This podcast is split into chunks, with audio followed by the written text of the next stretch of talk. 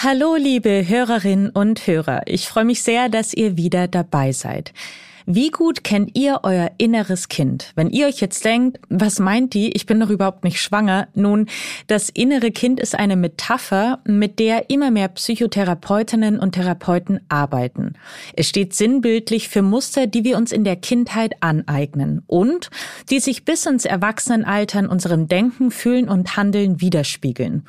Was sich hinter diesem Modell verbirgt und wie es uns dabei helfen kann, Konflikte besser zu lösen.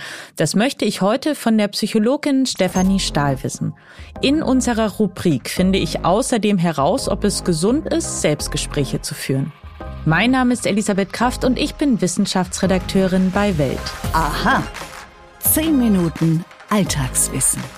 Ein Podcast von Welt. Jeder Mensch sehnt sich danach, geliebt und angenommen zu werden. Im Idealfall entwickeln wir während unserer Kindheit ein Urvertrauen, das uns als Erwachsene durchs Leben trägt. In den ersten Jahren unseres Lebens prägen sich aber gleichzeitig auch erfahrene Kränkungen ein.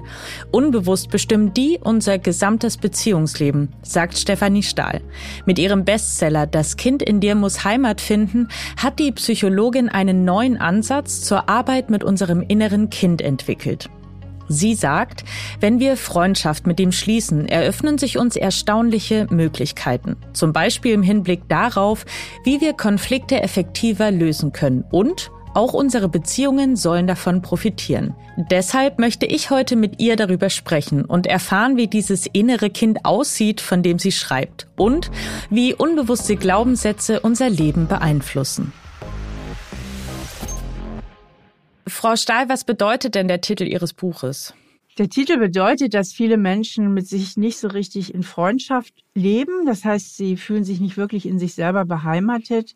Und das liegt daran, dass ganz viele Menschen alte innere Verletzungen in sich tragen, die sie gerne beiseite legen, verdrängen, die aber so aus dem Untergrund immer wieder agieren und zum Teil auch sehr viel ihr Denken, Fühlen und Handeln beeinflussen wenn man sich mit diesen alten Verletzungen, die ja oft aus kindlichen Prägungen kommen, beziehungsweise Prägungen aus der Kindheit kommen, mal auseinandersetzt und sich innerlich mit ihnen versöhnt, dann kann man die, wie wir in der Fachsprache sagen, integrieren, also in sich beheimaten, in meinem Deutsch, und kann viel besser damit umgehen, beziehungsweise die auch mit der Zeit heilen und vor allem, und das ist mir so wichtig in meinem Ansatz, verhindern, dass so alte Verletzungen immer wieder mein gegenwärtiges Denken, Fühlen und Handeln beeinflussen.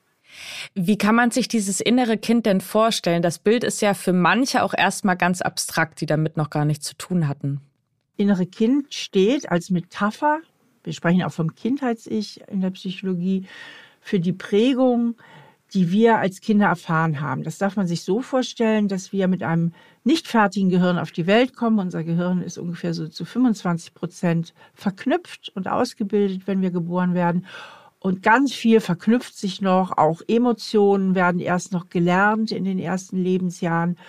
Und diese ganzen Verknüpfungen, die in der Kindheit gemacht werden und auch in der Jugend später, sind ja dann sozusagen die Software, die unserem Gehirn zur Verfügung steht.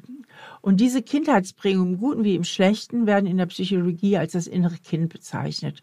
Und in meinem Ansatz unterscheide ich zwischen dem Schattenkind und dem Sonnenkind. Und das Schattenkind symbolisiert eher die äh, schwierigen Prägungen, was nicht so gut gelaufen ist, wo wir vielleicht als Erwachsene immer wieder in Sackgassen rennen oder immer wieder in Gefühlsstürme geraten. Und das Sonnenkind präsentiert die sowohl die guten Prägungen, aber auch all das, was wir später als Erwachsene uns noch selbst an neuen Einstellungen und neuen Verhaltensweisen wieder neu erarbeiten können.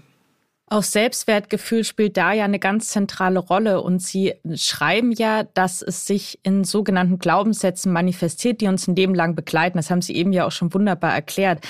Welche Glaubenssätze können das denn sein und wie beeinflussen die unsere inneren Überzeugungen? Also Glaubenssätze sind ja so ganz schlichte äh, Überzeugungen, die wir innerlich abspeichern. Ich möchte das mal am konkreten Beispiel deutlich machen.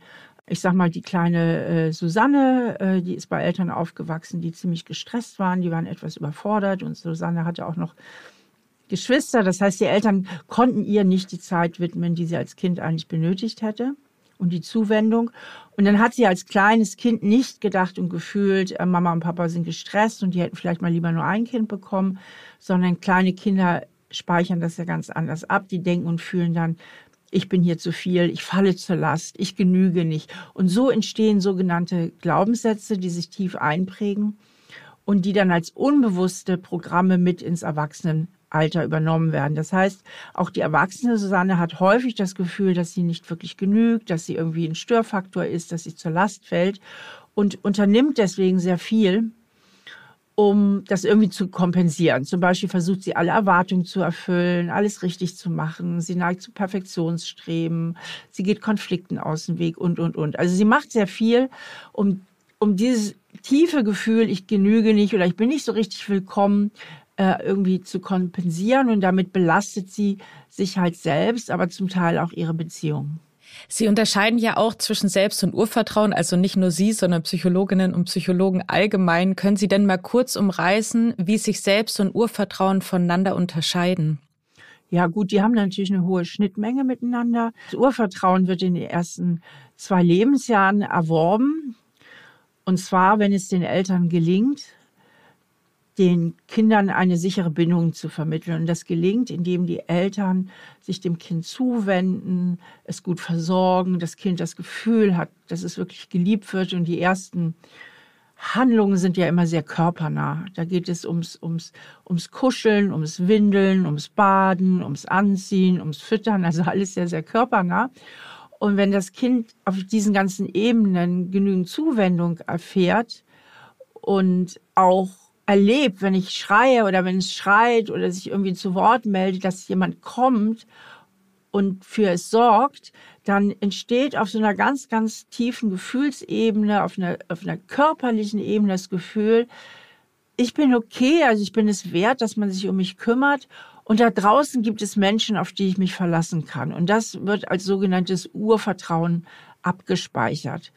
Und das ist natürlich ein unheimlich stärkender Faktor für den weiteren Lebensweg, weil diese Menschen einfach per se weniger ängstlich sind. Sie haben insgesamt das Gefühl, so wie ich bin, bin ich okay. Und es gibt Beziehungen, denen ich vertrauen kann. Und das ist natürlich ein wirklich guter Faktor auch fürs Selbstvertrauen, weil die interagieren natürlich im hohen Maße miteinander. Ähm, wer Urvertrauen erwirbt, erwirbt in der Regel auch Selbstvertrauen. Aber das Selbstvertrauen kann natürlich sich aus verschiedenen Kontingenten, ich sag mal, ernähren. Das heißt, wir alle kennen kennen Bereiche, wo wir uns viel zutrauen, weil wir sagen, Mensch, da habe ich es irgendwie drauf. Ja, was weiß ich, ich, ich, ich kann toll Klavier spielen oder ich weiß, dass ich Vorträge vor anderen Menschen halten kann. Also Selbstvertrauen beruht auch so auf verschiedenen Kontingenten. Wie merke ich denn jetzt zum Beispiel, dass mein Urvertrauen gestört ist?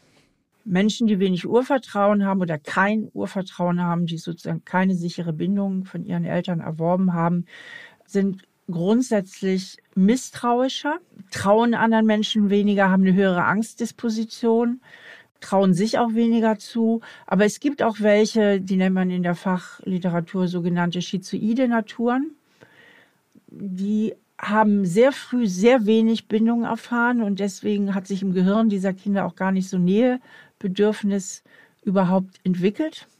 Und die lernen sehr früh im Grunde genommen sich nur auf sich selbst zu verlassen und ähm, haben in der Regel einen schlechten Zugang zu ihren Gefühlen, was aber auch zu so einem gewissen Stoizismus führen kann. Allerdings haben sie Schwierigkeiten, nähere Beziehungen einzugehen, sich wirklich zu binden.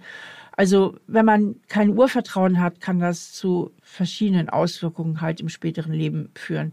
Das war Psychologin und Bestsellerautorin Stefanie Stahl. Vielen Dank für Ihre Expertise. Sehr gerne. Wer mehr über Stefanie Stahl erfahren möchte, dem empfehle ich ihr neues Buch Wer wir sind. Darin beschreibt sie, wie wir wahrnehmen, fühlen und lieben und erklärt, was wir über Psychologie wissen sollten. Den Link zu ihrer Website und zu ihrem Buch, den stelle ich euch in die Show Notes.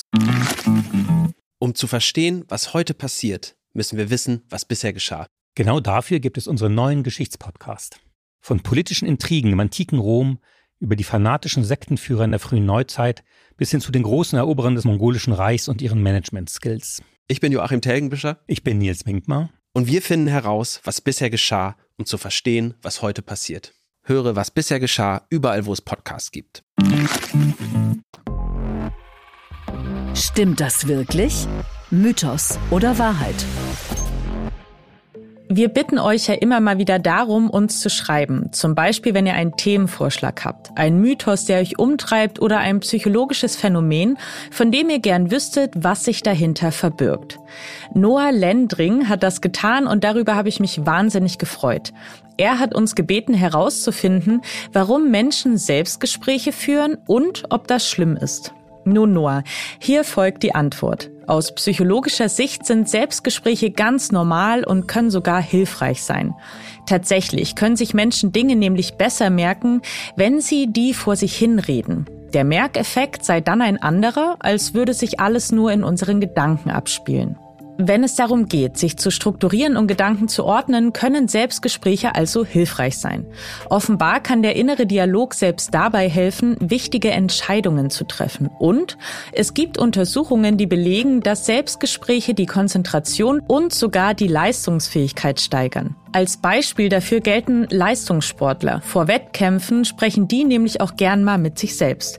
Das kann man hin und wieder zum Beispiel bei Leichtathleten beobachten. Die versuchen so, ihre Motivation und Konzentration zu steigern.